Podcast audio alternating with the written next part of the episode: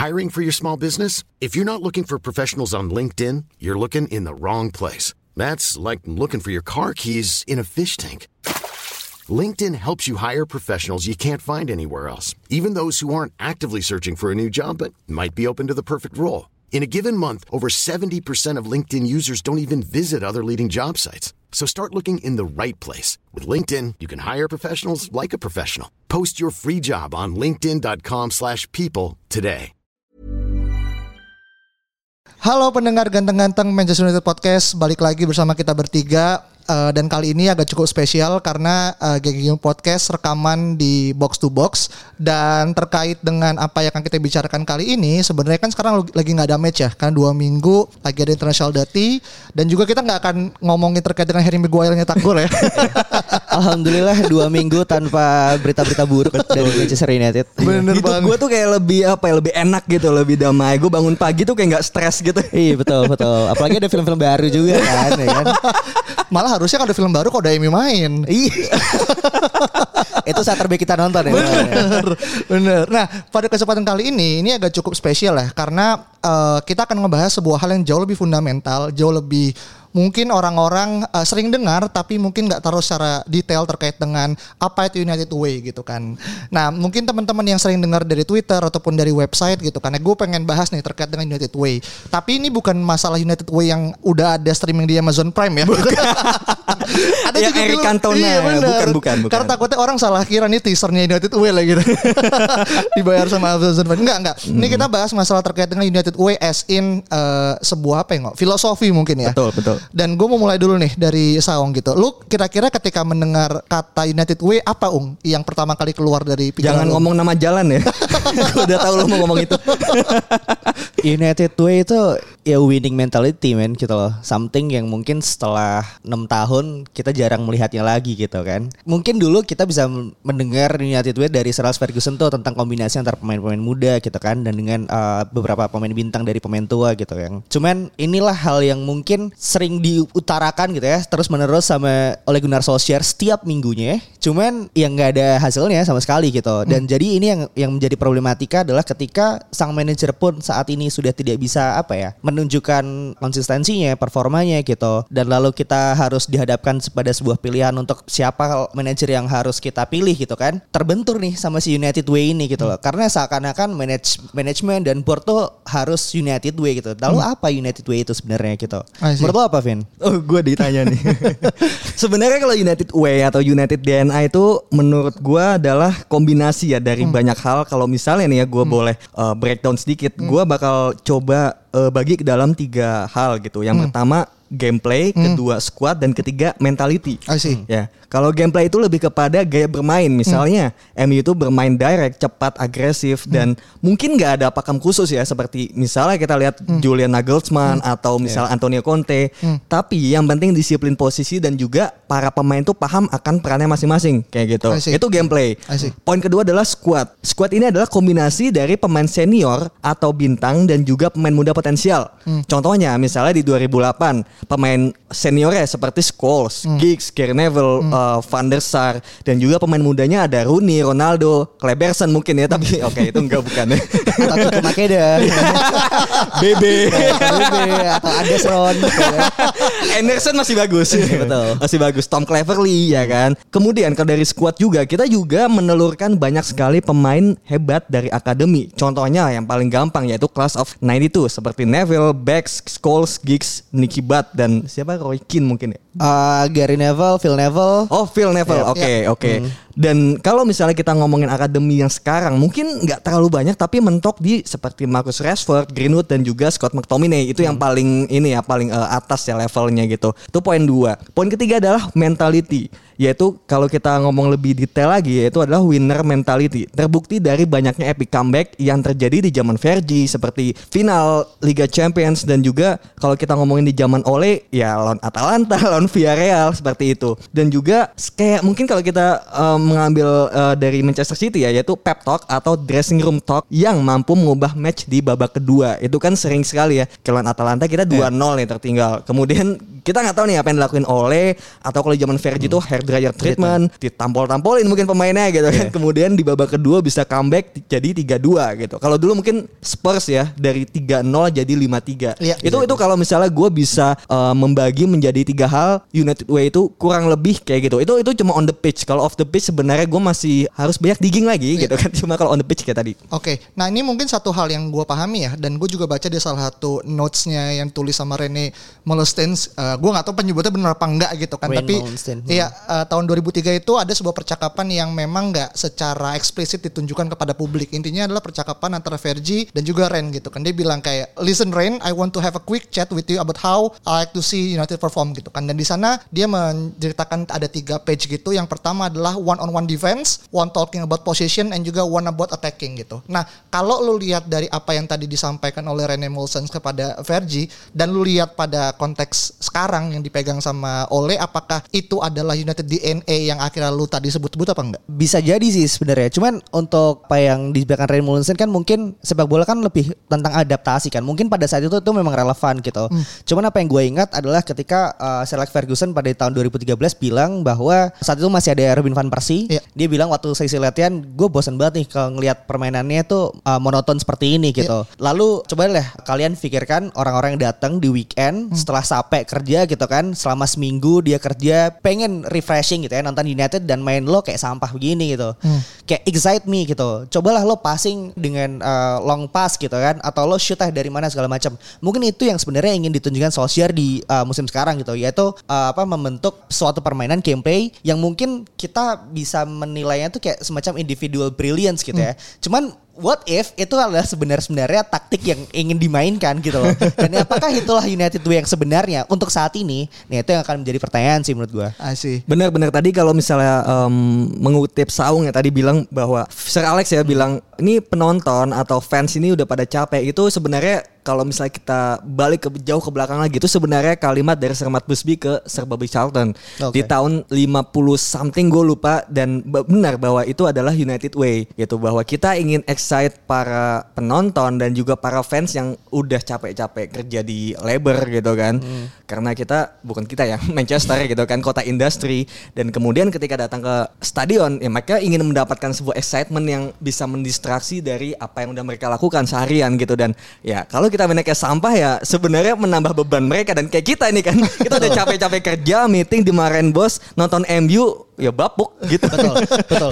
Mungkin pas Sir Alex Ferguson ya kita mungkin bisa lebih mengingat game-game yang sampah gitu daripada game-game yang mungkin cenderung excitement gitu ya. Mungkin uh, United lawan Fulham misalnya waktu Jan Moyes 81 crossing gitu kan. Gimana cara bermain Van Hal yang sangat-sangat taktik parkir bis gitu ya yang nggak tahu mau passing ke mana gitu atau Mourinho dengan negatif footballnya gitu kan. Eh, inilah yang membuat Ole Gunnar Solskjaer tuh seakan-akan di apa ya dibentengi lah. Karena dengan cara bermainnya semenjak dia dipilih da- dari interim manager sampai sekarang mungkin dia menunjukkan apa sih itu excitement United yang mungkin setelah lima tahun enam tahun ke belakang itu hilang gitu. Cuman ketika dia sudah tidak bisa mungkin belum bisa memaksimalkan potensi eh, yang sekarang pertanyaan ini kembali muncul gitu apakah United way itu masih relevan Hmm. di masa sepak bola modern seperti sekarang gitu di mana uh, mungkin sekarang banyak manajer-manajer di Premier League yang memiliki pakem dan football way-nya masing-masing gitu kan macam Pep Guardiola, Jurgen Klopp, Thomas Tuchel dan juga Antonio Conte gitu. Apakah ini masih relevan menurut lo? Kalau menurut gue ya ini coba gue ngutip ke salah satu magazine 442 dia eh, tahun Mei 2020 tuh membuat sebuah artikel 100 Greatest Managers gitu kan yang mana salah duanya itu adalah Alex Ferguson dan juga Matt Busby yang mana eh, di antara Moyes di mana?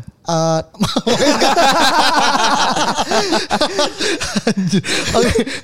dan dan itu menurut gua adalah salah satu uh, bukti konkret uh, bahwasanya dengan keberadaan Matt Busby dan juga Alex Ferguson sebagai top 10 dari greatest manager ya gitu kan selain dari ada Rinus Michel, uh, uh, Johan Cruyff dan juga Bill Shankly, Pep Guardiola, Arrigo Sacchi dan segala macam bahwasanya keberadaan Fergie dan juga Matt Busby seolah bisa merubah peta uh, sepak bola gitu kan. Nah, pertanyaannya adalah yang akhirnya sering banget di dilontarkan adalah apakah United Way ini adalah sebuah DNA atau hanyalah sebuah uh, dressing room talks yang akhirnya di overhype oleh para jurnalis yang akhirnya ya udah kita kenal sekarang karena we don't not we not live uh, in the past gitu kan. Akhirnya kita terima apa yang akhirnya menjadi obrolan sebelumnya kayak gitu menurut Lovin. Gue setuju yang kedua sih men. Oke. bahwasanya apa yang dilakukan oleh Sir Alex dan kita nonton ya dari tahun ya mungkin kita nonton dari tahun 2005 ya. 2005. kita kita nggak mengikuti dari tahun 80-an gitu. Dan MU manajemen dan fans menurut gua harus mengakui bahwa United DNA atau United Way itu ya cuma works di zaman Sir Alex dan cuma bisa dilakukan oleh Sir Alex dan selepas beliau ya nggak ada lagi. Itu semua benar-benar bukanlah sebuah legacy yang bisa dilanjutkan oleh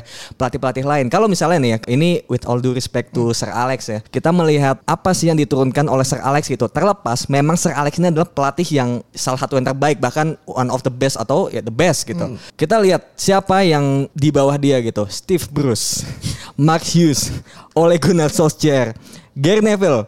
Ryan Di mana di di Valencia di di anjing-anjingin kan. Iya, Gary. Neville itu yang dianjingkan. Iya Gary Neville ya kan? Ryan Giggs.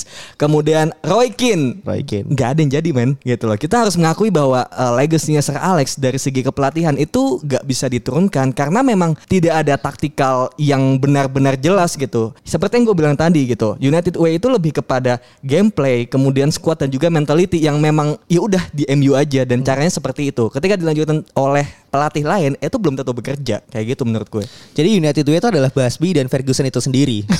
gue malah bilang ini jangan-jangan Vergi DNA Bisa jadi. Iya. Bisa di, bisa jadi United Way itu adalah sebuah propaganda dari uh, Port United ya.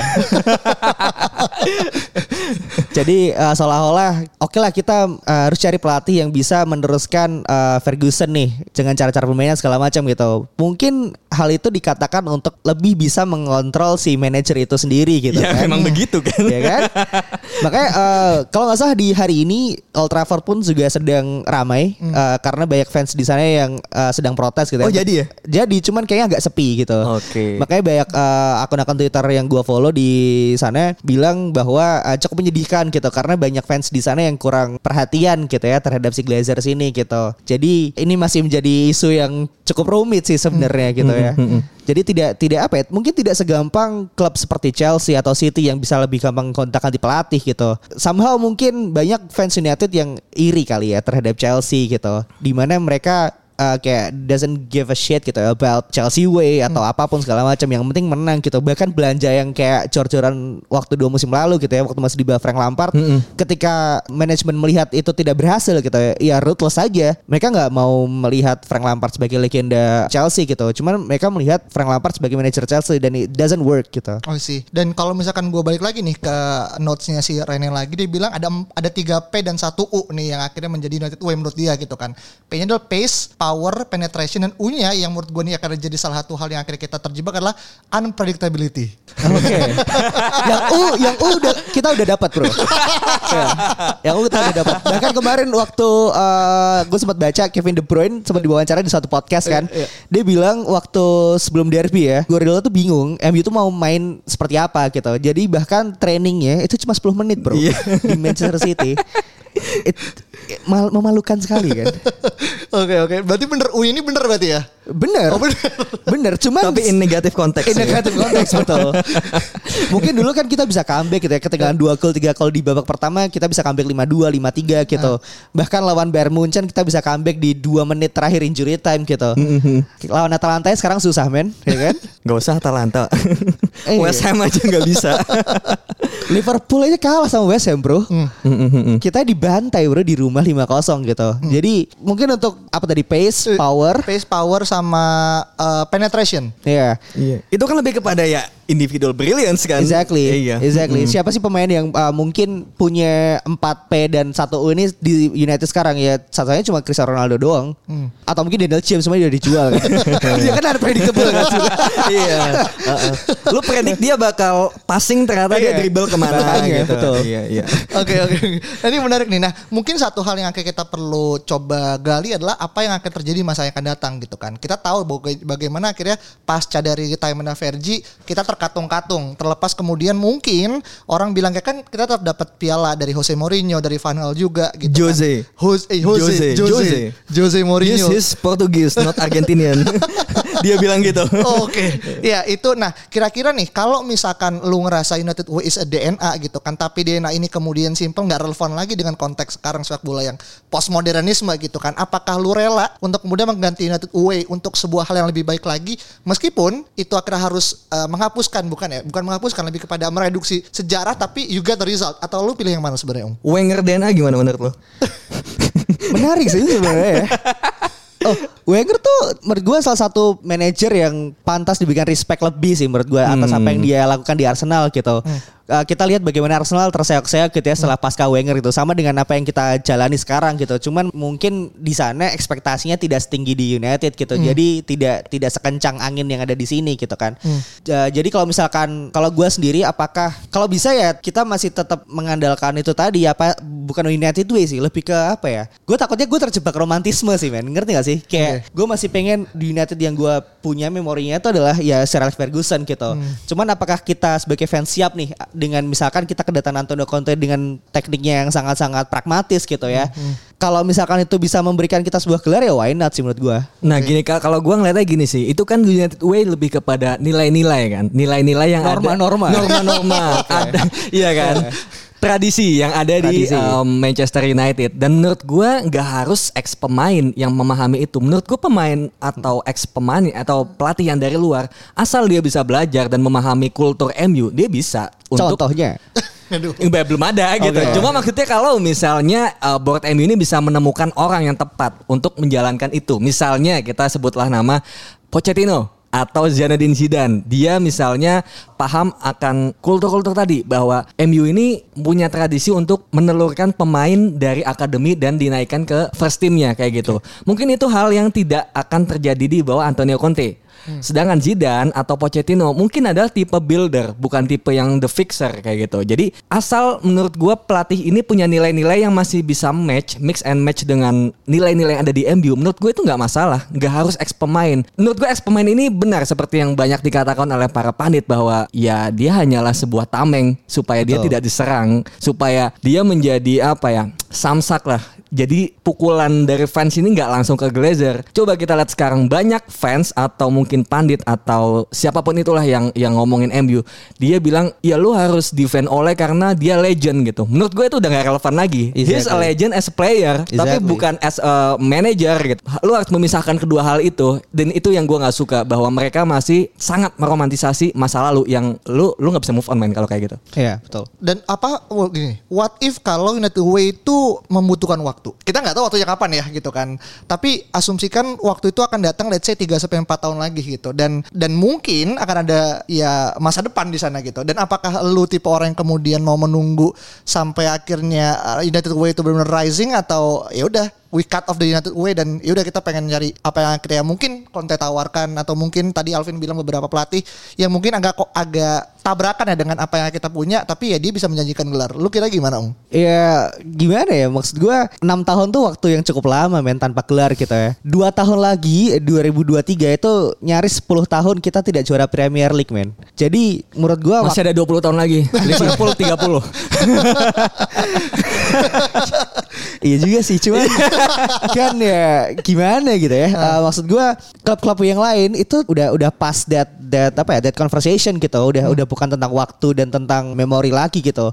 Sukses is for now man gitu loh. Jadi kalau misalkan itu bisa dicapai dengan datangnya let's say Zinedine Zidane gitu atau Ralf Ragnick ya why not gitu. Kenapa nggak sekarang? Kenapa tidak dua minggu ini gitu? Ketika uh, match break international break di mana kita punya waktu untuk memberi apa ya uh, mempelajari gameplay gameplay yang baru gitu di bawah kepemimpinan manajer yang baru. Hmm, Oke, I see. Nah, kata kalau kalau kita ngomongin masalah United Way kan erat kaitannya dengan eh, anak muda gitu kan. Yang Iya. mana anak muda ini kan mungkin sekarang akhirnya jadi eh, berbagai macam apa ya headline gitu kan. Karena gue yakin semua tim akhirnya mulai menuju pada investment on the future gitu kan. Nah, ini akan kita bahas terkait dengan United Academy yang menurut gue satu hal yang akhirnya cukup bisa kita lihat sebagai salah satu apa ya eh, promise gitu kan. Nah, tapi gue melihat dulu nih ke lu nih. Kalau lu ngomongin MU Academy, kira-kira apa sih yang akhirnya muncul dalam uh, otak lu, Vin? MU Academy. Iya. Menurut gua MU Academy itu ya sebenarnya sudah berakhir di kelas 92 gitu.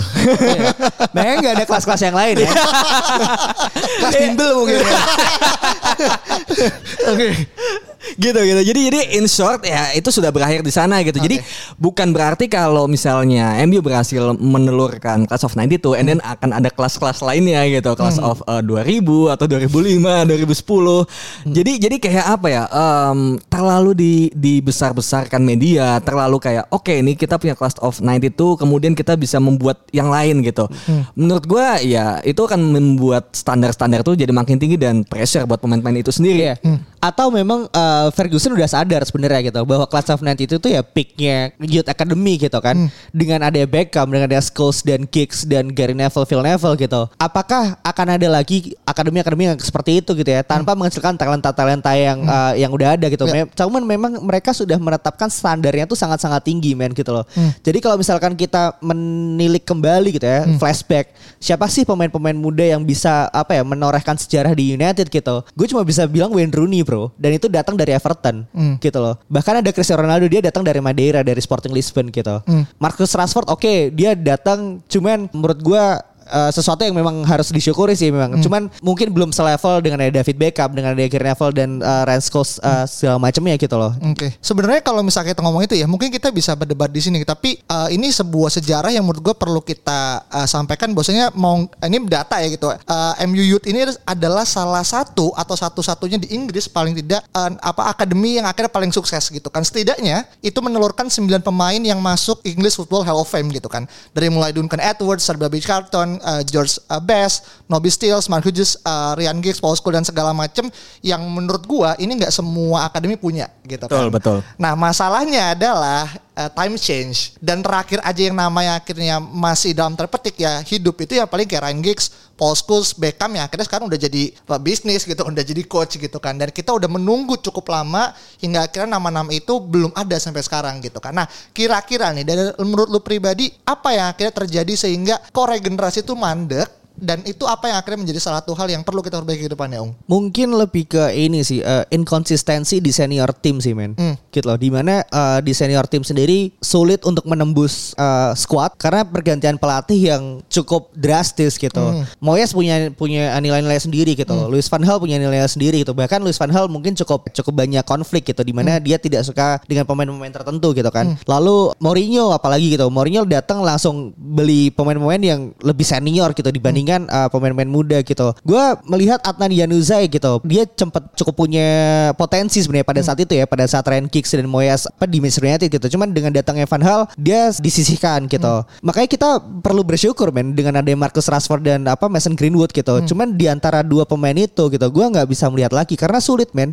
Ketika kita sudah punya apa ya konsistensi di senior tim gitu, di senior squad, pasti akan lebih mudah gitu. Contohnya Phil Foden gitu di Manchester City gitu. Guardiola tahu betul gimana caranya dia memasukkan Phil Foden di situ gitu. Cuman di United itu sulit gitu. Pemain-pemainnya tuh bahkan nggak konsisten men gitu loh untuk digantikan oleh uh, youth academy-nya gitu. Belum lagi nama-nama kayak Kevin Palmer yang akhirnya lagi ditransfer Exactly, lagi kan. iya exactly gitu. Gue gue justru pengen melihat uh, pemain-pemain muda United itu juga tampil juga di di senior squad gitu. Cuman dengan performa seperti sekarang, dengan hasil yang ditorehkan gitu, apakah possible gitu? Apakah itu nanti akan jadi blunder atau jadi blessing in disguise kan kita juga nggak tahu. Hmm. Nah, ngomongin masalah homegrown talents, ini ternyata ada satu istilah yang mungkin nggak banyak orang tahu. Itu adalah Vergis Fleedings gitu kan. Nah, Vergis Fleedings itu adalah sebuah sebutan untuk grup player yang direkrut di masa MU under Sir Alex Ferguson atau disebut dengan uh, Vergi Boys gitu kan. Itu ditrain sama Brian Kidd dan juga Eric Harrison gitu. Nah, menurut lu apakah ini adalah salah satu cara akhirnya kemudian sekarang kita tahu ya gitu kan bagaimana MU akhirnya invest in youth banyak banget kita beli Jadon Sancho, kita beli Diallo dan segala macam itu yang sedang dilakukan sama Ole Gunnar Solskjaer, Vin. Menurut gue itu masih bisa masuk ya ke dalam Vergis fleeting fleeging ya. Fledglings. Vergis. Flashing. iya ya jadi menurut gua apa yang Ole lakukan ini sebenarnya di satu aspek ya. Tadi kan gue bicara United Way itu ada gameplay ada squad dan juga ada mentality. Ya. sebenarnya Ole sangat berusaha untuk mengembalikan nilai-nilai itu. Dan salah satunya adalah Youth Academy.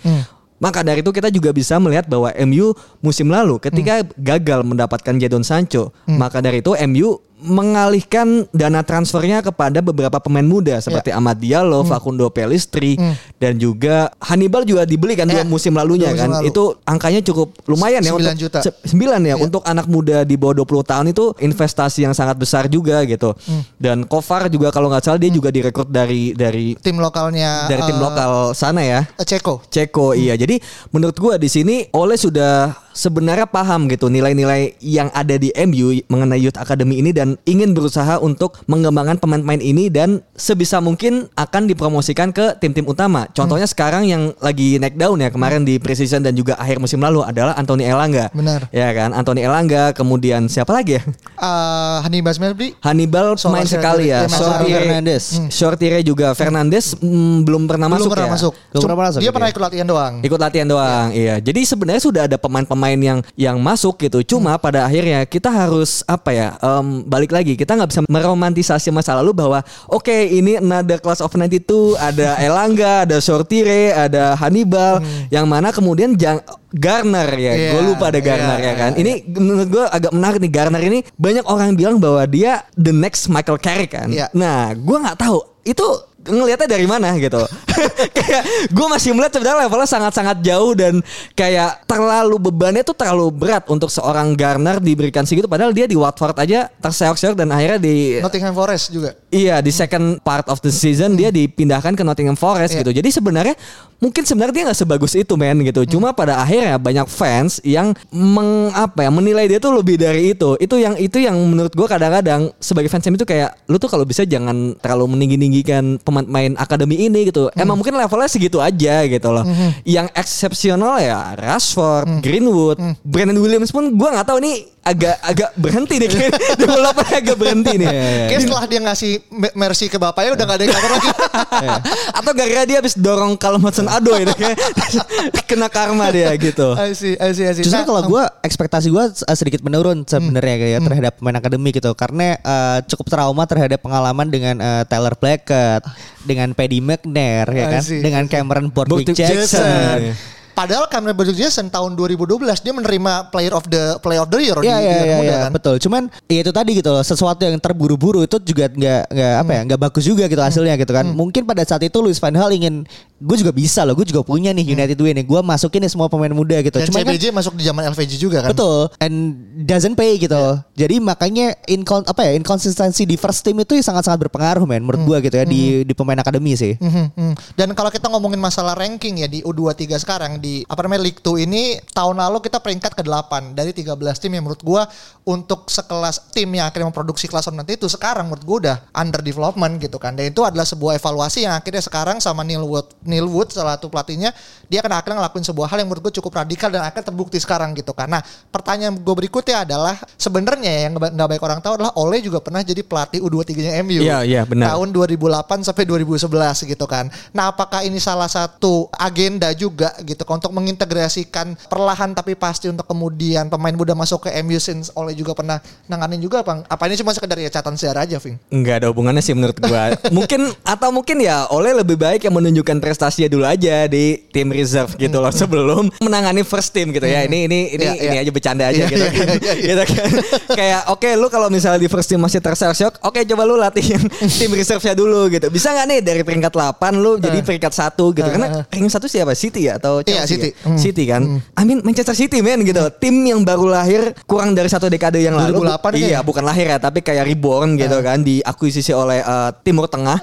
Kemudian sekarang udah bisa seperti ini gitu. Hmm. Kita mungkin kalau bicara big clubs, dia bukan big clubs. Man City, Chelsea bukan big clubs karena sejarahnya mungkin ya Hmm. Kurang. kurang gitu. Tapi pada akhirnya ya mereka menciptakan sejarah sekarang gitu loh. benar. Kita nggak bisa bilang bahwa oke kita big clubs mereka bukan, tapi ya waktu itu berjalan terus gitu. Hmm. Waktu berjalan dan mereka menciptakan sejarah yang Iya. baru sekarang. Jadi ya lu kalau misalnya cuma tick to the to the past, ya lu bakal kesalip gitu loh. Iya, Iya. iya. Makanya kita lama-lama jadi eh, Liverpool. Bahkan Liverpoolnya sudah sekarang udah bukan jadi Liverpool yang dulu kan. jadi kayak ya Arsenal kali cuman ya. Dan Liverpool gue cukup salut ya dengan dia bisa akhirnya memasukkan Harvey Elliott yang masih Harvey 17 Elliott, tahun betul. gitu kan sebagai starter di awal musim sebelum dia cedera sekarang gitu Iya, kan. iya, iya. Dan itu hal yang menurut gue agak cukup bukan gue gak ngomong impossible tapi agak cukup mustahil mengingat akhirnya stagnansi pemilihan pemain di MU akhirnya jauh lebih favoritism gitu kan. Iya, iya, uh-uh. Dan Van de Beek adalah satu contohnya menjadi korban itu gitu kan. Nah kalau ngomongin masalah juara gitu kan, ini eh, MU U23 ini terakhir juara tahun 2012. Udah cukup lama banget gitu. Karena itu Itu yang Pogba sih? iya Pogba, Jesse Lingard, Rafael Morrison, FA Youth Morrison. Cup ya. Hah? FA Youth Cup. Iya FA Youth Cup kayak gitu kan dan orang yang dulu mungkin sama ketika sekarang mungkin James Garner gitu kan Handy Merby dianggap sebagai mesai yang akan tumbuh lima tahun lagi dulu Rafael Morrison pun bahkan bisa lebih dibilang lebih jauh daripada Pogba Lebih gitu kan. bagus iya. Menurut Fergie kan dia Menurut lebih Vergi, iya. benar gitu kan. Ujungnya sekarang dia terkena kasus dan segala macam gitu kan. Dan apakah ini bisa terulang dan apa yang akhirnya menurut lu salah satu tantangan buat pemain muda akhirnya bisa nggak sukses ung di masa yang akan datang ung? Mungkin sosial media kali ya. Hmm. Sosial media dan juga pressure sih. Pressure bahwa uh, di usia yang sangat muda lo represent Manchester United gitu. Ya. Dan lo punya apa orang-orang punya ekspektasi bahwa penerus-penerus lo yang dulu gitu ya, senior-senior lo tuh pemain-pemain yang bintang semua gitu. Ya. It's either you make it or go home gitu. Hmm, Sulit untuk untuk untuk membandingkan uh, dengan pemain-pemain uh, akademi di klub lain gitu. Let's say sekarang Arsenal punya Emil Smith Rowe gitu. Hmm. Ya. Ada juga Bukayo Saka yang yang sangat-sangat oke gitu. Performance-nya juga bagus gitu. Makanya itu tadi menurut gua perlu adanya uh, konsistensi dulu gitu ya di first team. Lalu akhirnya apa ya perlahan-lahan memasukkan nih gitu, memberikan kesempatan sedikit demi sedikit gitu untuk mereka masuk dan akhirnya blend in gitu di di first team itu sendiri gitu. Cuman kalau misalkan di first team ini bahkan Van de Beek aja nggak dapat tempat gitu di sana gitu, gimana pemain-pemain muda ini bisa bisa punya peluang di situ gitu. Musim lalu dua musim lalu gue punya harapan besar gitu terhadap Brandon Williams gitu kan. Dia uh, left back gitu di masa-masa Luke Shaw belum bisa menunjukkan performanya, dia bisa seolah-olah menjadi harapan gitu. Iya, iya. Cuman akhirnya juga dia harus berjibaku di Norwich gitu kan. Makanya perlu waktu sih menurut gua. Gitu sih, Bro. Mhm, iya iya dan kita ngomongin Ole Gunnar Solskjaer sekarang gitu kan uh, Ole tuh udah udah masukin atau mempromosikan 16 teenagers debut gitu kan Yep, yep. Gua nggak tahu siapa aja namanya tapi menurut gua tuh is a huge of number gitu kan dan mungkin along the way akan lebih banyak lagi gitu kan Ba- baik lagi tadi kayak Alvaro Fernandez dan juga Mark Joris segala macam belum ada juga gitu nah uh, sekarang pertanyaan gua adalah uh, kira-kira nih kalau lu lihat sekarang peta pemain muda lu juga pasti kan beberapa kali nonton highlight-highlight gitu kan Iya, iya. kira-kira siapa nih akhirnya satu nama yang lu kira bisa cukup menjanjikan dan kenapa alasan lu menyebut nama pemain itu Vin? Tuan JB masih bisa dianggap gak? Dia lagi di mana sih sekarang Aston Villa ya? Di mana sekarang? Iya iya Aston Iya. Villa iya. Aston Villa. Pelatihnya Steven Gerrard nih gue nggak tahu nih ada favoritism atau enggak Iya. nih. Ini karena pemain MU nggak gue mainin. betul betul betul. Oke oke. Gua melihat sebenarnya eh, ya paling gampang sih ya Anthony Elanga, Iya kan karena gue melihat di tim muda pun di tim muda yang internasional di Sweden Iya. dia tuh kayak cetak gol terus gitu. Iya, iya, betul, Ya betul. kan dia bermain di sayap kiri tapi lebih kepada kayak eh, inside forward, penyerang yang rajin cetak gol gitu. Iya, iya. Gue melihat dia agak mirip ya meskipun namanya sama ya Anthony Martial gitu. gitu. Jadi jadi kayak gue menarik sih ingin melihat bahwa eh, Anthony Elanga gue gua gua agak nge-skip Amat Diallo ya karena dia eh, dari luar gitu. Iya, iya. Em, iya Anthony Elanga ini cukup menarik menjadi pemain yang bisa nge-breakthrough di musim depan mungkin ya kalau Hmm. misalnya dia diberi kesempatan lagi dan kalau misalnya benar yang dibilang Saung bahwa first team ini benar-benar akan stabil Hmm. Elanga harusnya bisa mendapat chance gitu iya melihat sayap-sayap kita juga lagi pada terseok-seok kan Hmm, kayak gitu sih Ayo sih, kalau siapa Om? Ha, gue harap Brandon Williams punya ini sih men, punya apa ya, punya suatu momen di mana dia bisa membalikan keadaan sih menurut gue gitu Oke. ya. Karena kita mungkin bisa khawatir di beberapa minggu terakhir ini Luke Shaw tidak bisa memberikan performanya gitu. Alex Telles mungkin salah satu korban favoritismnya eh, oleh Gunnar Solskjaer gitu ya. Betul. Jadi dia tidak bisa apa ya memberikan performa yang seharusnya dia punya di Porto gitu kan. Jadi eh, harapan gue ada di Brandon Williams sih gitu. Dan tadi eh, Alvin bilang Antonio Langga juga punya masa depan gitu. Dan ada satu lagi namanya Iqbal Zidane men. Lo tau gak men? Zidane Iqbal. Zidane Iqbal. betul. jangan dibalik-balik Iya. Iqbal Zidane Zidane Iqbal ya. Maksudnya eh, selain namanya keren gitu ya. Gue gue sempat melihat juga di salah satu akun Twitter dia highlightnya juga cukup oke gitu Iya, kan. iya, Kalau nggak salah dia IMF ya men. Dia nomor 8 nomor 10 bisa dan dia salah satu pemain yang sebenarnya umurnya masih 17 18 tapi udah main kedua tiga sebenarnya sekarang. Iya, dia punya relasi apa sama Zinedine Zidane? Atau memang hanya mirip ya? Uh, maksud gue uh, potensi itu ada, selalu Iya. ada gitu ya di pemain-pemain muda gitu. Bahkan sempat ada uh, quote juga kan gitu. Lo bisa menang apa sih sama pemain muda gitu. Dan akhirnya kita bisa juara gitu. Iya, ya iya, iya. why not kita bisa kembali apa kembalikan apa ya momen-momen seperti itu lagi gitu. Cuman ya itu tadi. Ketika dari atas sudah jelas gitu ya, manajemen maunya apa jelas, boardnya maunya apa jelas gitu. Itu pasti akan akan akan mengalir men gitu loh. Makanya uh, saat uh, United di posisi yang stabil gitu, muncullah Marcus Rashford, muncullah Mason Greenwood gitu kan.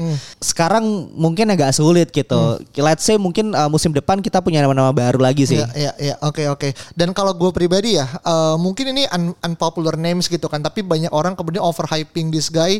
Dan karena gue subscribe ke MU TV, jadi gue nonton setiap minggu, gue cukup naruh harapan sama Hansen Isaac Heron sebenarnya. Kalau tahu dia posisinya AMF di MU 23 seperti kita bahas eh, di episode sebelumnya, kita kan pakai main pakai 4-2-3 dengan 2 AM gitu kan. Nah, salah satunya dia Oh tuh. 2 AM nih. 2 AM. Lebih berani ya daripada Ole. ya? Lebih berani daripada Ole gitu kan.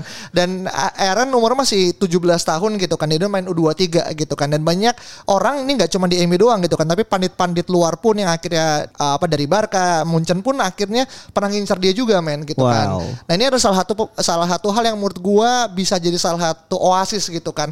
Tapi baik lagi gitu kan. Harapannya gitu. Gue sempat mikir oh karena Ole akhirnya jadi pelatih dan juga Hansen Heron or- orang Norwegia gitu kan. Jadi mungkin ada satu koneksi gitu kan. Tapi baik again, we need takes Oh ini orang Norway. Orang Norway. Gua gue sebenarnya nemu sebuah thread menarik gitu. Cuma Iya. gua belum bisa ini ya. Lu lu baca ya? Gimana tuh? Gua gua gua nggak mau Iya, ngomong iya. di sini karena gua belum begitu membaca ya. Oke, gue cuma oke. melihat bahwa dulu Ole itu kayak pas menjadi pelatih U23 ya. Oh, oke. Dia tuh ada koneksi ke Molde. Iya. Yang mana banyak pemain Molde diambil. Benar. Oke. Gitu. Jadi ada kayak apa Magnus Eikrem, Hmm. kemudian Joshua King dan juga Mats Moller Daly kalau Iya, nggak iya, salah iya, itu. Norway semua dan da- dari Molde. Jadi kayak ada koneksi-koneksi yang menyebabkan itu terjadi gitu loh. Iya, iya, dan iya, kemudian iya, ketika iya. Ole pindah ke Molde, pemain itu balik ke Molde lagi gitu. Jadi kayak oke, ini ini ini permainan macam apa ini gitu. Cuma cuma gua nggak mau uh, melakukan judgement di sini mengenai itu karena belum tentu itu benar juga. Cuma itu sesuatu yang menarik juga untuk dipelajari. Ya, mungkin itu uh, lebih ke uh, ini kali ya uh, pertukaran pelajar gitu kali ya. Atau, atau macam study tour gitu kan ya. Iya, aduh. iya, iya, Dan iya, juga iya. itu juga pernah punya kan koneksi sama Royal Antwerp kan kalau nggak salah. Iya, kan? Royal Antwerp, iya. Iya kan. Dan itu gue gak tahu pemainnya siapa aja ya yang Iya, akhirnya iya, ke sana gitu. Nah, eh, balik lagi ini kan in the end of the day yang akhirnya memberikan apa ya peluang itu kan adalah pelatih gitu kan. Tapi sebelum masuk ke dalam pelatih, gue pengen meng-highlight satu buah hal yang menurut gue cukup progresif dari dari MU gitu kan. Di mana tadi gue sempat bilang kita nge-spend cukup lumayan banyak untuk sebuah pemain yang akhirnya under 20 gitu kan. Kita tahu lah yang paling ultimate lah kita, ketika kita men-splash sekitar 20 tambah 20 juta pounds untuk Ahmad Diallo Betul, gitu kan. betul. Dari uh, Atalanta yang sebenarnya kalau Alvin bilang itu it's not the plan A saat itu gitu Iya, kan. iya, iya. Mm. Tapi karena Jadon Sancho kemudian dianggap terlalu mahal akhirnya ya udah uh, putin uh, apa namanya Ahmad dulu gitu kan. Nah, kira-kira apakah tren ini menurut lo akan terus berlanjut atau ini lebih kepada situasional aja, Vin? situasional menurut gua lebih kepada sekarang yang dibuild adalah tim utama dulu. Dan untuk tim tim akademi atau U23 ya itu mengikuti alurnya aja gitu. Dan menurut gua Ahmad Diallo ini benar-benar eksepsional yang kayak MU melihat kayak ya ini one in million gitu Iya, pemain iya. seperti ini. Jadi kayak why not lu ambil dan kebetulan nih dana ada nih. Iya. duit ada nih daripada nggak kepake. Dan ya mungkin ini strategi ya Glazer juga ya untuk menutupi bobrok ya transfer pada saat itu gitu. Jadi at least nih dana ini kepake buat beli sebuah pem- eh, seorang pemain muda gitu. Cuma ya pada akhirnya kita lihat sendiri gitu ya pemain muda ya masih di research pada Iya, akhirnya iya. gitu sih. Mungkin kayak ini, oh ada cold money nih gitu kan. Bisa buat beli Declan Rice itu aja. Iya kan? Bangke emang. Emang ini perencanaannya udah salah dari awal jadi Iya, begini. iya. Ya, karena nggak punya plan bro. Benar benar. Meskipun ya uh, last week ya uh, di minggu kemarin uh, Oktober Ahmad tuh nyetak dua gol. Dua gol, ya, gua lihat. Kan Mm. golnya keren banget menurut gua. Ya, gol kedua kan yang dia nge- ngelewatin pemain pakai Iya, iya. uh, juggling gitu. Wah, ini menurut gua perlu untuk kemudian terus di nurture gitu kan. Dan dia kan kemarin hampir mau di loan kan. Iya, Tapi betul. cedera. Cedera, iya, Hampir iya. satu minggu gitu kan. Itu sucks banget sih kalau gue jadi Ahmad. Tapi ini dia balik lagi gitu kan. Bahkan udah jalan-jalan sama ibunya juga kemarin gue lihat di postingannya gitu kan. Dan semoga dia bisa terus konsisten sampai uh, nembus ke tim, Tim utama, utama, gitu betul. kan. Hmm. Asal jangan jadi wingback sih kalau sama Ole ya. Anjir itu Jadon Sancho kan. Iya. Menurut gue itu sackable offense man. Dengan mas, eh, kita tahu Jadon Sancho lah dua tahun men di scouting Iya, kan. iya. Iya. Dengan numbers yang eksepsional gitu. Ketika datang nggak punya tempat lalu dilatih jadi wingback kan bangsat. Iya. Iya kan? itu itu gue ngobrol sama temen gue fans Dortmund tuh marah banget kayak Of course lah bro. Iya, kayak lu ngelepas ke MU dengan harapan dia bakal develop gitu kan. Meskipun mungkin di awal skeptis ya. Oleh bisa nggak ya? Ternyata ya bisa tapi ya jadi wingback gitu. kan kayak banget gitu. Iya iya iya. Nah bahkan lebih kacau lagi, lebih sar- eh, lebih sarkas lagi adalah ketika ada satu pemain namanya Charlie McNeil, pemain yang kita beli dari Iya, Manchester iya. City gitu kan. Dan dia kan scoring satu musim 40 gol gitu kan. Iya, iya. Terus ketika di post sama salah satu akun fans MU terus ada satu yang nanya kayak gini, "Can he play as a right wing?" Dan itu kan nyentil ketika akhirnya Ole menempatkan Greenwood di right wing gitu kan. Iya iya iya. iya. Jadi kayak sulit banget akhirnya menempatkan pemain muda tuh yang dari eh, dari apa nih yang edge kepada sebagai posisi striker gitu kan dan apakah itu adalah sebuah gue nggak ngomong kutukan tapi apakah sulit itu Kevin akhirnya pemain muda akhirnya bisa masuk sebagai striker utama meskipun ujungnya kayak tadi Mason Greenwood yang sekarang akhirnya dulu sebagai CF kan jadi RW gitu. Oh gimana menurut lo? Striker sulit sih men. Ah. Maksudnya sepanjang gue men, apa ya mensupport United gitu, gue selalu melihat pemain-pemain luar gitu, pemain yang bintang dari luar datang ke United sebagai striker gitu. Ya. Eh, Ruud van Nistelrooy gitu, Robin van Persie, Anthony Martial gitu kan. Lalu eh, Dimitar Ber- juga kan juga dari luar juga Dari luar. kan. eh, Dimitar Berbatov Iya. gitu kan, Carlos Tevez bahkan gitu. Jadi untuk menembus posisi eh, striker di United itu cukup sulit gitu. Cuman dengan melihat potensi Charlie McNeil, ya I can see why not sih dengan Hmm. striker United sekarang gitu ya, eh, pemain-pemain yang sudah sangat senior gitu, Hmm. Cristiano Ronaldo dan juga Edinson Cavani gitu, Hmm. dan Anthony Martial yang cukup angin-anginan gitu. Eh, Berarti kan tinggal menyisakan berapa tuh? Ada Greenwood, Hmm. ada Rashford, ada Sancho di depan gitu. Dan posisi main striker tuh kan nggak ada sekarang Iya, gitu iya, kan iya. di di siapa gitu. Jadi kalau misalkan Charlie McNeil bisa gitu, let's say preseason musim depan dia dibawa gitu oleh manajer, ya why not gitu sih. At least punya beberapa menit sih untuk belajar gitu Iya, ya. Karena eh, Rashford pun dulu juga gitu. Bahkan Rashford tuh eh, emergency-nya tuh bukan karena planning kan, karena tapi karena Anthony Cedera. Martial cedera Iya. gitu. Dan dia bisa gitu. Makanya untuk melihat eh, potensi pemain muda dan bisa breakthrough di United itu sebenarnya sangat-sangat menyenangkan sih dan Charlie McNeil punya potensi itu. Men-men sorry ini agak toxic ya. Kalau misalnya Rashford bisa belum tentu yang lain bisa men. Iya, iya sih. Iya betul Iya. betul dan dan dan menurut gua kayak kita masih punya seorang Mason Greenwood yang Yap, yap, yang yap. yang memang dia diproyeksikan menjadi central forward dan itu belum kejadian. so. Yeah. Belum belum kejadian karena kedatangan Cristiano Ronaldo dan somehow gua yakin MU nih selepas Ronaldo atau mungkin musim depan MU bakal rekrut first team striker yang memang high level quality dan iya sorry itu saya buat pemain tadi ya gue lupa namanya siapa McNeil ya. McNeil ya. Iya no chance sih menurut gua. Apalagi masih ada Rashford yang masih bisa Iya. bermain di sana gitu. Jadi kayaknya ya mending ya udah main di reserve aja nanti sampai usia tertentu pindah. Makanya sulit kan Maksudnya dulu sempat ada nama-nama kayak James Wilson Iya, ya betul. kan? Dia sempat uh, Danny bahkan Welbecks. Danny Welbecks gitu Danny Federico Makeda. Federico Oh, Makeda iya, gitu iya. Cuman Danny Welbeck Dia layak sih untuk didepak Karena dia mencoba untuk ngechip uh, Manuel Neuer ya kan? Jadi Agak goblok sih Bang. Jadi kayak Ya sudah lah gitu Jadi memang cukup sulit gitu. Cuman Ya. dengan uh, potensi yang sekarang dan dengan duit yang kita punya sekarang ya memang sulit gitu. Cuman I can see why not dia punya beberapa menit gitu sih di first team gitu. Iya, iya. Menunjukkan bahwa dia pantas untuk didepak gitu maksudnya ya. Iya. Kalau PR-nya bagus ya why not kan Iya, ya, iya. ya kan? Tapi at least ya sebelum kita pindah adalah eh, yang sekarang gue cukup eh, appreciate lah di YouTube-nya MU tuh sekarang nggak cuman senior doang karena dikasih highlight kan, tapi U23, U18 termasuk ke MU Women pun dapat pressure yang eh, dapat pressure, dapat highlight yang sama gitu kan dan mungkin itu bisa jadi salah satu cara buat akhirnya kita terus eh, memperhatikan sampai ke tahap anak muda gitu. Betul, kan. betul. Hmm. Nah ngomongin masalah anak muda gitu kan, ini tergantung dari lagi siapa stakeholdersnya gitu kan. Yang sekarang akhirnya masih menjadi apa ya pelatih kepala kan masih Ole Gunnar Solskjaer nih gitu kan. Dan kita tahu nih kita masih punya satu minggu lagi sebelum akhirnya mungkin akan ada boom gitu kan. Tiba-tiba here we go yang akhirnya muncul di jam 3 pagi gitu kan. Karena eh, perbedaan waktu yang akhirnya cukup be- beda gitu kan. Dan menurut lu pribadi ini kan eh, Solskjaer berarti masuk ke tahun full time ketiga ya? Iya, kan? ketiga, Eh, betul. menuju keempat gitu kan. Dan no trophy at least sampai dengan saat ini gitu kan. Dan banyak hal yang kemudian menurut gua cukup menjadi perdebatan apakah dia kemudian perlu diteruskan apa enggak. Dan kita udah pernah bahas sebenarnya kemarin gitu kan.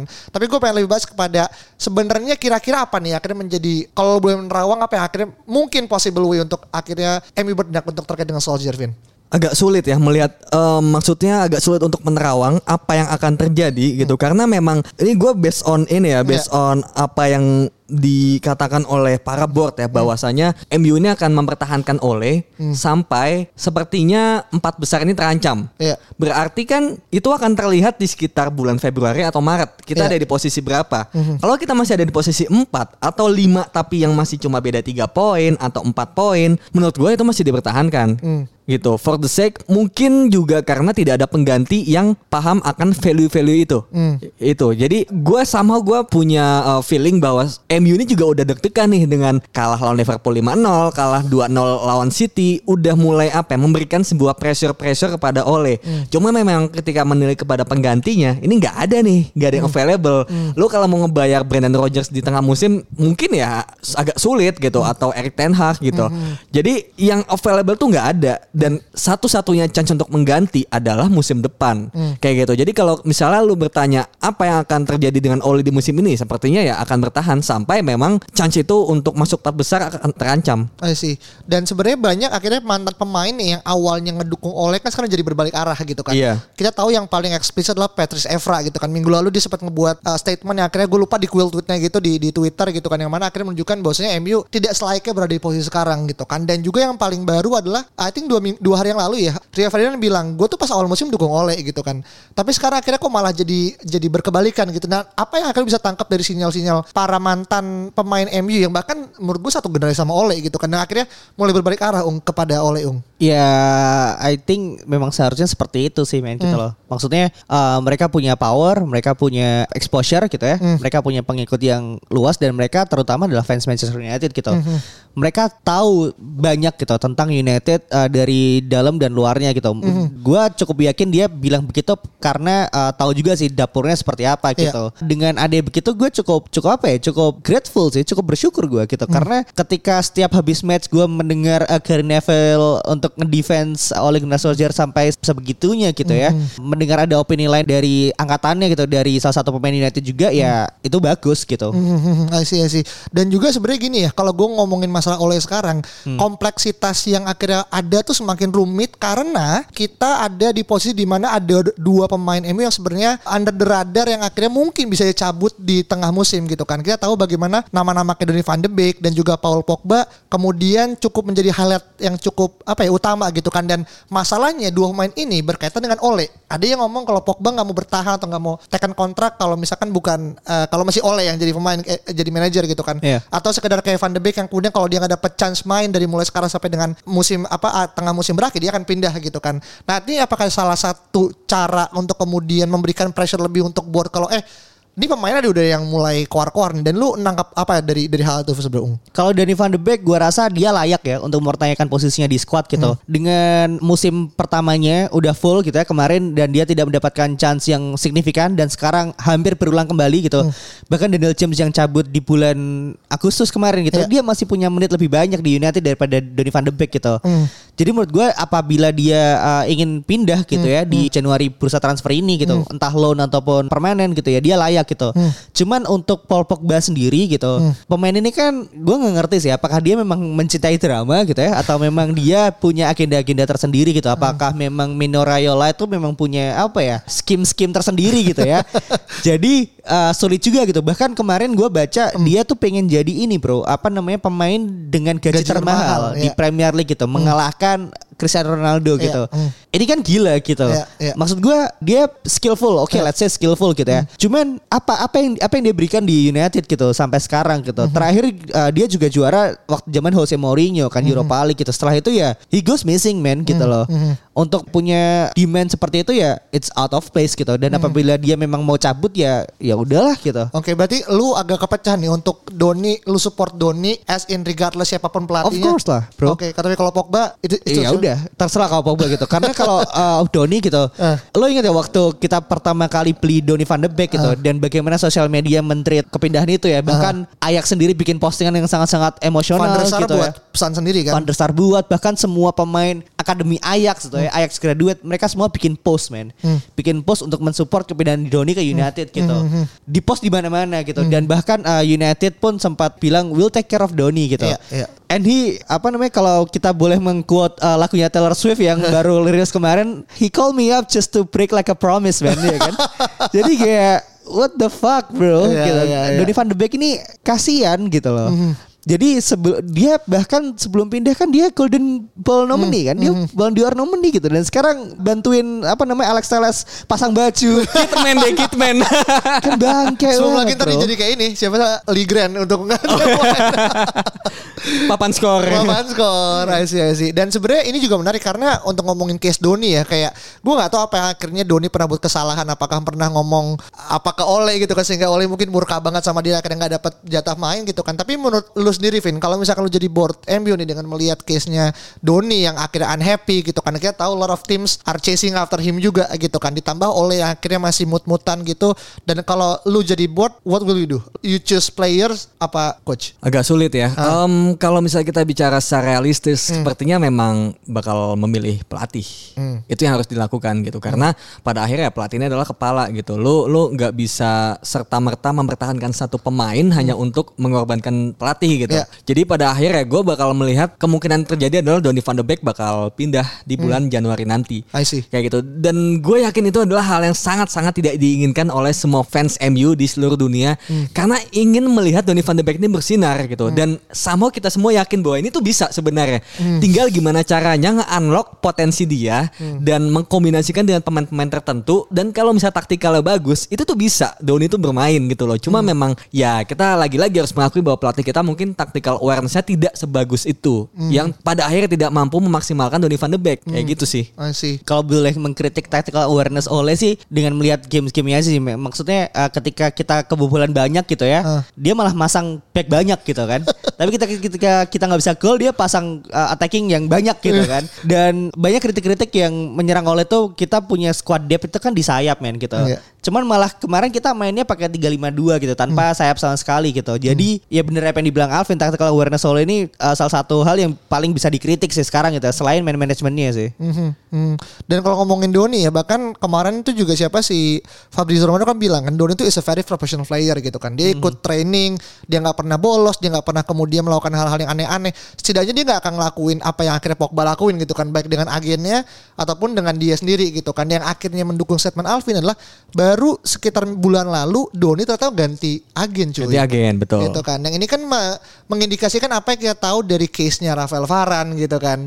Dan ini gue takutin apa yang akhirnya menjadi uh, mimpi buruk buat pendukung MU ya akhirnya melihat Donny van de Beek setidaknya pernah mengangkat silverware ya nggak pernah kejadian gitu kan. Karena mungkin gue bias juga karena dia baik gitu orangnya gitu kan dan dia lovely man gitu kan. Jadi uh, menurut gue sih perbedaan antara Donny dan juga Frankie De Jong ya sama-sama lulusan Ajax adalah dapat dapat treat yang berbeda gitu kan. Iya, iya, menurut gue ini nggak adil buat buat uh, Doni gitu kan. Nah, balik kepada Ole lagi gitu kan. Sebenarnya banyak nama ya yang akhirnya muncul gitu. Kalau kita ngomongin posibilitas out if kalau akhirnya terjadi skenario yang akhirnya boom gitu kan. Mungkin kalau bisa kita kalah lima kali beruntun, maybe the plan is change gitu kan. Dan kira-kira nih, kalau lu boleh ngambil satu pelatih lokal dalam artian Liga Inggris yang menurut lu cocok uh, dengan sistem yang sekarang dan juga satu pelatih non lokal yang akhirnya anggap bisa jadi future long term kira-kira siapa Vin? Lokal ini berarti eh, Great Britain. Ya nggak mesti sih sebenarnya yang yang, Yang ada di Premier League Premier Oke. gitu kan. eh, kalau misalnya dari luar, gue inginnya ya paling cocok ya Hmm. itu Zidane. Tapi kalau misalnya yang ada di Premier League, sepertinya melihat ya Brendan Rodgers. Gue kira Hasan Hutel. apa ya Hasan Hutel tuh sebenarnya bagus tapi kayak gue nggak melihat bahwa dia cocok dengan apa yang ini ini gue konteksnya bukan konteks yang unrealistik ya Iya, iya. konteksnya realistis gitu. Gue sangat suka Hasan Hutel bagaimana dia melakukan tim pressing yang sangat sangat bagus yang kita sangat kesulitan ya Iya. melawan Southampton gitu. Cuma kayaknya Hasan Hutel ini bisa bermain pada sebuah klub yang emang dari atas itu udah udah benar gitu dan akan ngedevelop dia dan diberikan pemain-pemain yang cocok gitu. Dan melihat pemain-pemain yang ada di MU kayaknya bakal sangat tabrakan gitu loh. Jadi kayak seolah kita kembali pada zaman Van Hal gitu. Kita punya value kayak apa pemain kayak apa kemudian kita datangkan pelatih yang benar-benar berbeda. Alhasil dirombak lagi. Kemudian ketika MU tahu bahwa ini salah nih arahnya salah nih ganti pelatih Mourinho dirombak lagi skuadnya gitu. Dan gue nggak mau itu terjadi gitu. Gue nggak mau melihat pelatih pelatih itu datang berganti tapi beda-beda semuanya backgroundnya gitu. Gue ingin pelatih yang kalau oke kalau misalnya MU sudah yakin bahwa pelatih yang cocok adalah pelatih yang seperti Ole pelatih pelatih yang sepertinya bisa untuk memaksimalkan atau paham ya dengan value-value di MU Dan murah senyum. Gak murah senyum tapi mungkin mungkin gini gue melihat Ole adalah pelatih yang cocok tapi kita butuh pelatih yang lebih taktikal lagi dari Ole, tapi Oke. profilnya kayak Ole. Hmm. Dan gue melihat Brendan Rodgers adalah salah satu yang paling dekat kalau misalnya kita bicara di Premier League kayak gitu. Terlepas dia datang dari Liverpool pernah ngelatih Liverpool. Nggak masalah, kan dia bukan orang Liverpool. Dia cuma pernah melatih Liverpool gitu. Oke, Tapi oke. kemudian dia pernah di Celtic, dia ada prestasinya kalau nggak Iya, salah dia iya. pernah juara kan dengan unbeaten sekian pertandingan itu udah menunjukkan bahwa CV dia lumayan oke dan dia progressing dari di Liverpool dia hampir juara, kemudian di Celtic dia seperti itu dan sekarang di Leicester gitu. Ya meskipun meskipun Leicester ya di situ-situ aja, Iya, tapi iya. kita melihat bahwa di- mereka developing gitu. Kalau kita bicara Ole misalnya, ya dia di Molde, Cardiff, ya udah gitu loh. Kemudian langsung ke MU. Kayaknya agak jumping gitu loh CV-nya. Dan gue melihat Rodgers ini bisa untuk nurturing pemain muda. Iya. Kemudian dari segi gameplay dia juga bisa um, menyesuaikan dengan lawan yang kita kita hadapi gitu. Bagaimana kita Leicester ini bisa melawan tim besar dan tim kecil juga nggak terlalu kesulitan gitu. Oke lah mungkin konsistensi aja Iya. gitu. Dan Brendan Rodgers ini adalah pelatih yang kayaknya nggak banyak mau. Dan ini kan ini adalah pelatih yang diinginkan oleh board. Kalau misalnya kayak Conte, kayak Rangnick, itu kan pelatih yang sangat filosofis. Gue punya filosofi dari misalnya gegen pressing. Iya. Berarti nanti gue bakal mengubah banyak hal nih dari segi mungkin ini kalau sangat mikro ya, Iya. menu latihan makanan. Ah. Karena butuh stamina yang sangat tinggi gitu. Itu Oke. bakal banyak yang berubah men. Hmm. Kayak gitu. Jadi sepertinya kalau bicara realistik, MU akan mencari pelatih-pelatih yang mirip oleh tapi lebih sedikit kompeten daripada oleh. I see, I see.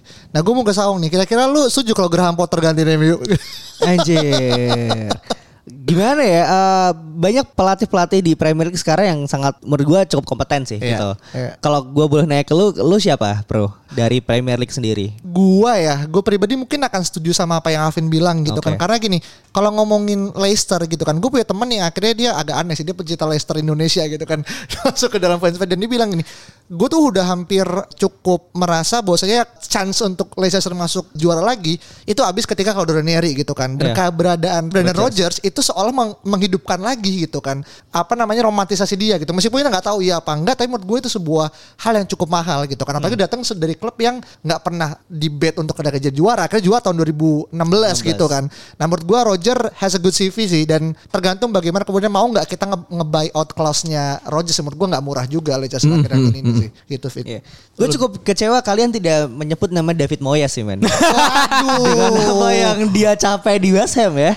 Peringkat tiga gitu. Cuman eh, agak ironis juga kalau misalnya dia le- juara lebih dulu daripada United ya. atau atau at least tidaknya di atas United itu agak iya agak sih. memalukan sih sebenarnya. Pasti parah lah, Bro. Lu lu udah ngebuang mantan lu, tiba-tiba mantan lu dapat pasangan lebih bagus dari lu, Iya. gitu loh. Mungkin nggak nggak kaya kaya banget ya, cuman good looking dan lebih membanggakan gitu ya. Kerjanya mapan gitu. Kalau dia kan anak orang kaya gitu Iya, kan, iya, tapi kan iya. dia kayak uh, hustle culture gitu ya, anak lebih mapan Iya, gitu. iya, iya, iya. Kerja di BUMN. Dan nyaris dipecat ini. Eh, jadi apa ya? Brand Rodgers mungkin udah udah kalian sebut kali Iya, itu kali iya. ya. Cuman gue cukup ngefans sama satu orang namanya Dean Smith sih men gitu loh. Yakin lo? Abis dipecat men. Karena dia tidak punya pemain yang mendukung menurut gua gitu loh. Jack Grealish musim lalu. Ya maksudnya dia gue sempat nonton Aston Villa beberapa kali match sih gitu. Dan dengan para cara permainannya dia gitu. Itu sangat menyenangkan sih menurut gua gitu. Apa ya lebih enak ditonton lah gitu. Mungkin gue sedikit bias kali ya karena gua habis nonton match United gitu. Jadi match apa pun yang gua lihat itu lebih mending gitu daripada United gitu Iya, cuman iya, iya. apa ya dia sempat dia sempat bilang gini sih waktu di tadi interview gitu apa sih yang membuat Dean Smith tuh dia seperti sekarang gitu Iya. dia punya awareness sih menurut gue gitu. Dia bilang gue bukan Alex Ferguson gitu ya, gue bukan Jurgen Klopp, gue bukan Guardiola gitu. Uh. Gue Dean Smith dan gue punya cara gue sendiri gitu. Apa yang gue apa namanya, apa yang gue capai di Aston Villa gitu ya, itu suatu hal yang membanggakan menurut gue gitu. Jadi menurut gue ini ini orang nih, walaupun nanti yang bukan di United gitu, dan gue pasti akan lebih milih nama-nama yang lebih kompeten daripada dia gitu. Cuman dia pasti nggak akan lama sih untuk kembali ke Premier League sih nantinya sih men. I see. Oke, oke, oke. Kalau dari luar ya jelas Zinedine Zidane siapa lagi men gitu loh. Seperti yang lo bilang tadi gitu loh, Ralf Rangnick dan Antonio Conte punya caranya sendiri gitu Iya, kan. dan gak fit dengan MU. Exactly. Bahkan gue sempat baca uh, di uh, salah satu portal berita bahkan menu makanan di Sportsnya udah berubah sekarang. Udah berubah. Gitu. Udah gak ada saus-sausan gitu, kecap segala macam udah nggak Mayo ada. udah nggak ada. Udah nggak ada gitu. Itu yang sangat-sangat radikal sih menurut gue gitu. Mirvan Hal ya kan? Irfan Hal betul gitu. Lo bisa bayangin perasaan Luke Shaw seperti apa gak sih? Meskipun Van Hal yang gue baca juga sampai cara parkir pemain pun dilihatin juga. Iya, iya sedetail itu. I- iya makanya kan dengan apa yang apa ya? Perbedaan kultur. Iya. Iya. Exactly, beda kultur gitu. Ralf Ragnick dengan apa yang dia capai CV-nya dan apa koneksi-koneksinya jelas dia pilihan yang menurut gua sangat-sangat bagus sih sebenarnya gitu. Cuman eh, itu tadi gitu, terbentur dengan apa yang namanya kultur United Way itu sendiri. Iya, kecuali kecuali kita bisa mengubah mindset dari board ini. Iya Dan kan? itu sulit Dan gitu. itu Kecuali nggak- lo bukan beli- sulit, gak mungkin. Ya, kecuali lo beli saham mayoritas kan. Iya, iya, iya. Itu itu. Jadi jadi benar gitu. Karena gue melihat. Jadi gini, kalau misalnya kita bicara eh, sangat-sangat bigger picture ya, kita inginnya boardnya diubah ya kan. Iya. Tapi pada akhirnya kita bicara sesuatu yang lebih realistis gitu. Yaitu ya kita bicara dari sisi yang lebih tier 2 lah mungkin, yaitu kepelatihan. Dengan board yang nggak mungkin diganti. Jadi sesuatu yang kita omongin adalah ya berdasarkan pelatih gimana nih yang sepertinya cocok dengan board yang kita nggak mungkin ganti gitu kan. Oke. Makanya pada akhirnya ya tadi semua kita menyebutkan nama-nama yang mungkin kurang populer, mungkin kurang apa idealis ya kan. Brendan Rodgers lah, Zinedine Zidane dan kita nggak berani menyebut nama Rangnick gitu. Padahal mungkin Rangnick atau Hasan Hutel itu sebenarnya itu bagus banget gitu loh. Iya. Cuma ya balik lagi terbentur dengan board yang bapuk itu. exactly, betul. Iya, iya, iya. Dan mungkin terakhir kali ya dari terkait dengan masalah pelatih. Kalau kita ngomongin sekarang Ole yang masih in charge gitu kan. Gue pengen nanya seberapa yakin dari skala 0 sampai 10 Ole bisa menyelesaikan eh, jobnya Vin? Selesai job itu seperti apa maksudnya? Dipecat gitu atau gimana?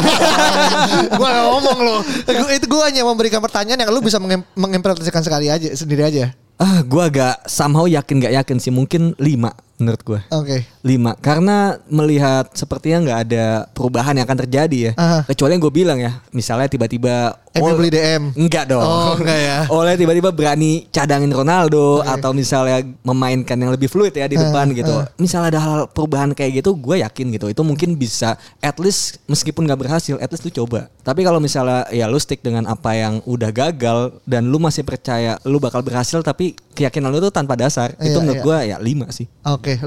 Lu berapa? Minus 5. Uh,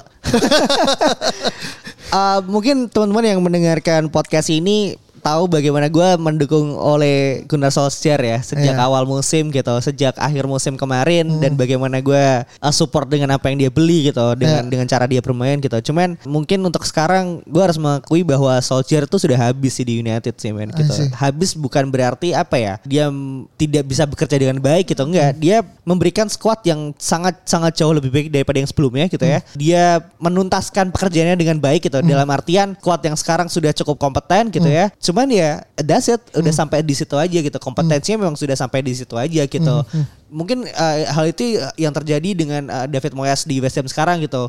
Banyak pelatih yang memang hanya di situ aja gitu loh uh, prestasinya gitu kan. top selling yang kita pernah bahas udah mentok Betul, memang udah mentok, emang udah di sana aja gitu. Jadi agak apa ya, sedikit tidak adil apabila kita memaksa Solskjaer untuk menuntaskan pekerjaannya sampai akhir musim sih, menurut gua gitu. Tuntasnya sampai sekarang aja sampai titik ini udah tuntas. Exactly sih. Oke. Jadi kayak makanya gue sempat bilang di episode kemarin bahwa perubahan apa pun di United saat ini itu jalan yang lebih baik sih gitu loh. Masih. Jadi kalau misalkan kita mungkin minggu depan masih melihat Solskjaer di sana gitu. Kalau dia menang ya of course kita seneng gitu ya. Oh United menang nih. Cuman kalau kalah ya the cycle will happen again gitu. Iya, iya, iya. Udah akan, akan seperti ini lagi gitu dan itu tidak akan berhenti sampai manajemen punya jalan keluar yang terbaik untuk Solskjaer sih. men. Siapa tahu men Sancho jadi RWB dia bersinar gimana? Anjir bro Gue mendingan lihat Kapten Subasa di YouTube bro Kalau pengen lihat fantasi football gitu ya Ntar gila eh, Sancho masukannya kan rohnya ya apa Gareth Bale pas lawan Inter kan. Iya gila tiba-tiba tiga asis langsung. Iya sih Oke oke oke. Eh, Itu menarik banget ya ngomong masalah pelatih gitu kan. Kita tunggu ya karena masih ada satu minggu lagi dan melihat apa yang akan terjadi. There's still everything going to happen gitu kan. Dan terkait dengan apa yang kita diskusikan kali ini bisa jadi salah, bisa jadi benar gitu kan. Dan itu aja dari kita pada kesempatan sekarang. Sampai jumpa di pertemuan berikutnya dan dadah. Thank you. Thank you. Terima kasih kepada Box to Box Atas tempatnya yang sangat-sangat menyenangkan